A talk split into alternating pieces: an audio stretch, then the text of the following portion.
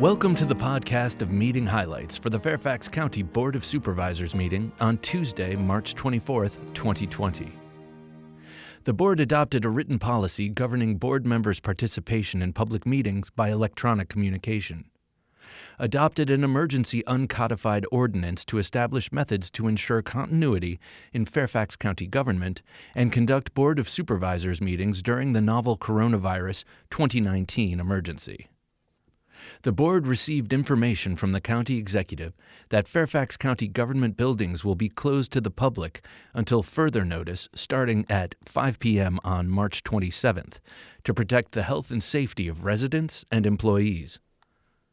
County buildings will be open for in person meetings by the Board of Supervisors and other county boards, commissions, and authorities as required by state law and will continue to be accessible to employees whose job functions cannot be completed remotely. The Office of Elections will remain open for business during its regular office hours as required for voter registration and by mail absentee application and ballot processing.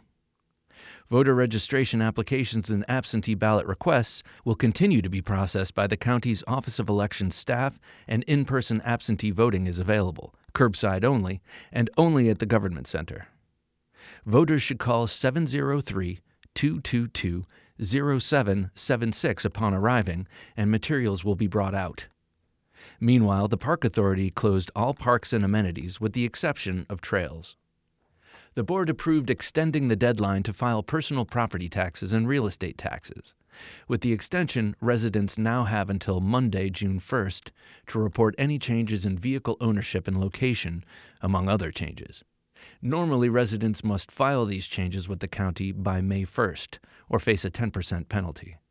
However, the 60 day deadline to register any new vehicles with the county, whether newly purchased or moved into the county after June 1st, remains the same. The county extended the deadline to pay the first installment of real estate taxes until Friday, August 28th.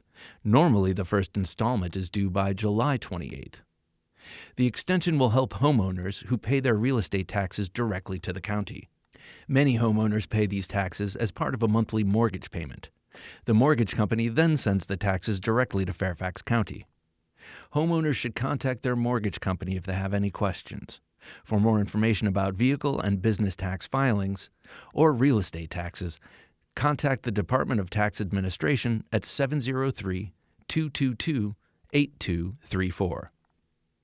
The board extended the review period for the Department of Public Works and Environmental Services Monument Drive Commuter Parking Garage and Transit Center.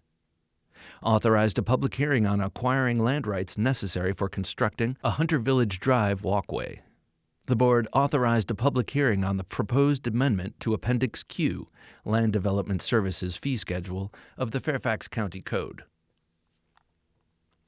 Authorized a public hearing to amend the current appropriation level in the fiscal year 2020 revised budget plan.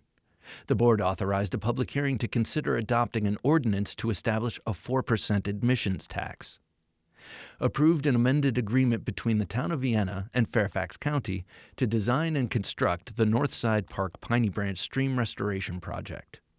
Authorized the county executive to execute an amended and restated sewer billing agreement with the Fairfax County Water Authority.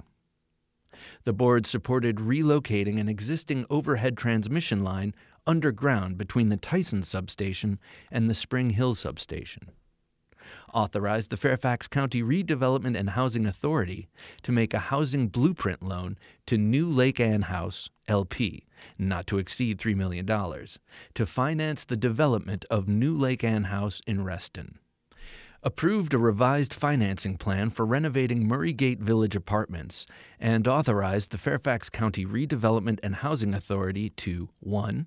issue tax exempt bonds not to exceed $4 million, and 2. submit an application to the Virginia Department of Housing and Community Development for a tax exempt bond allocation for Murraygate Village apartments.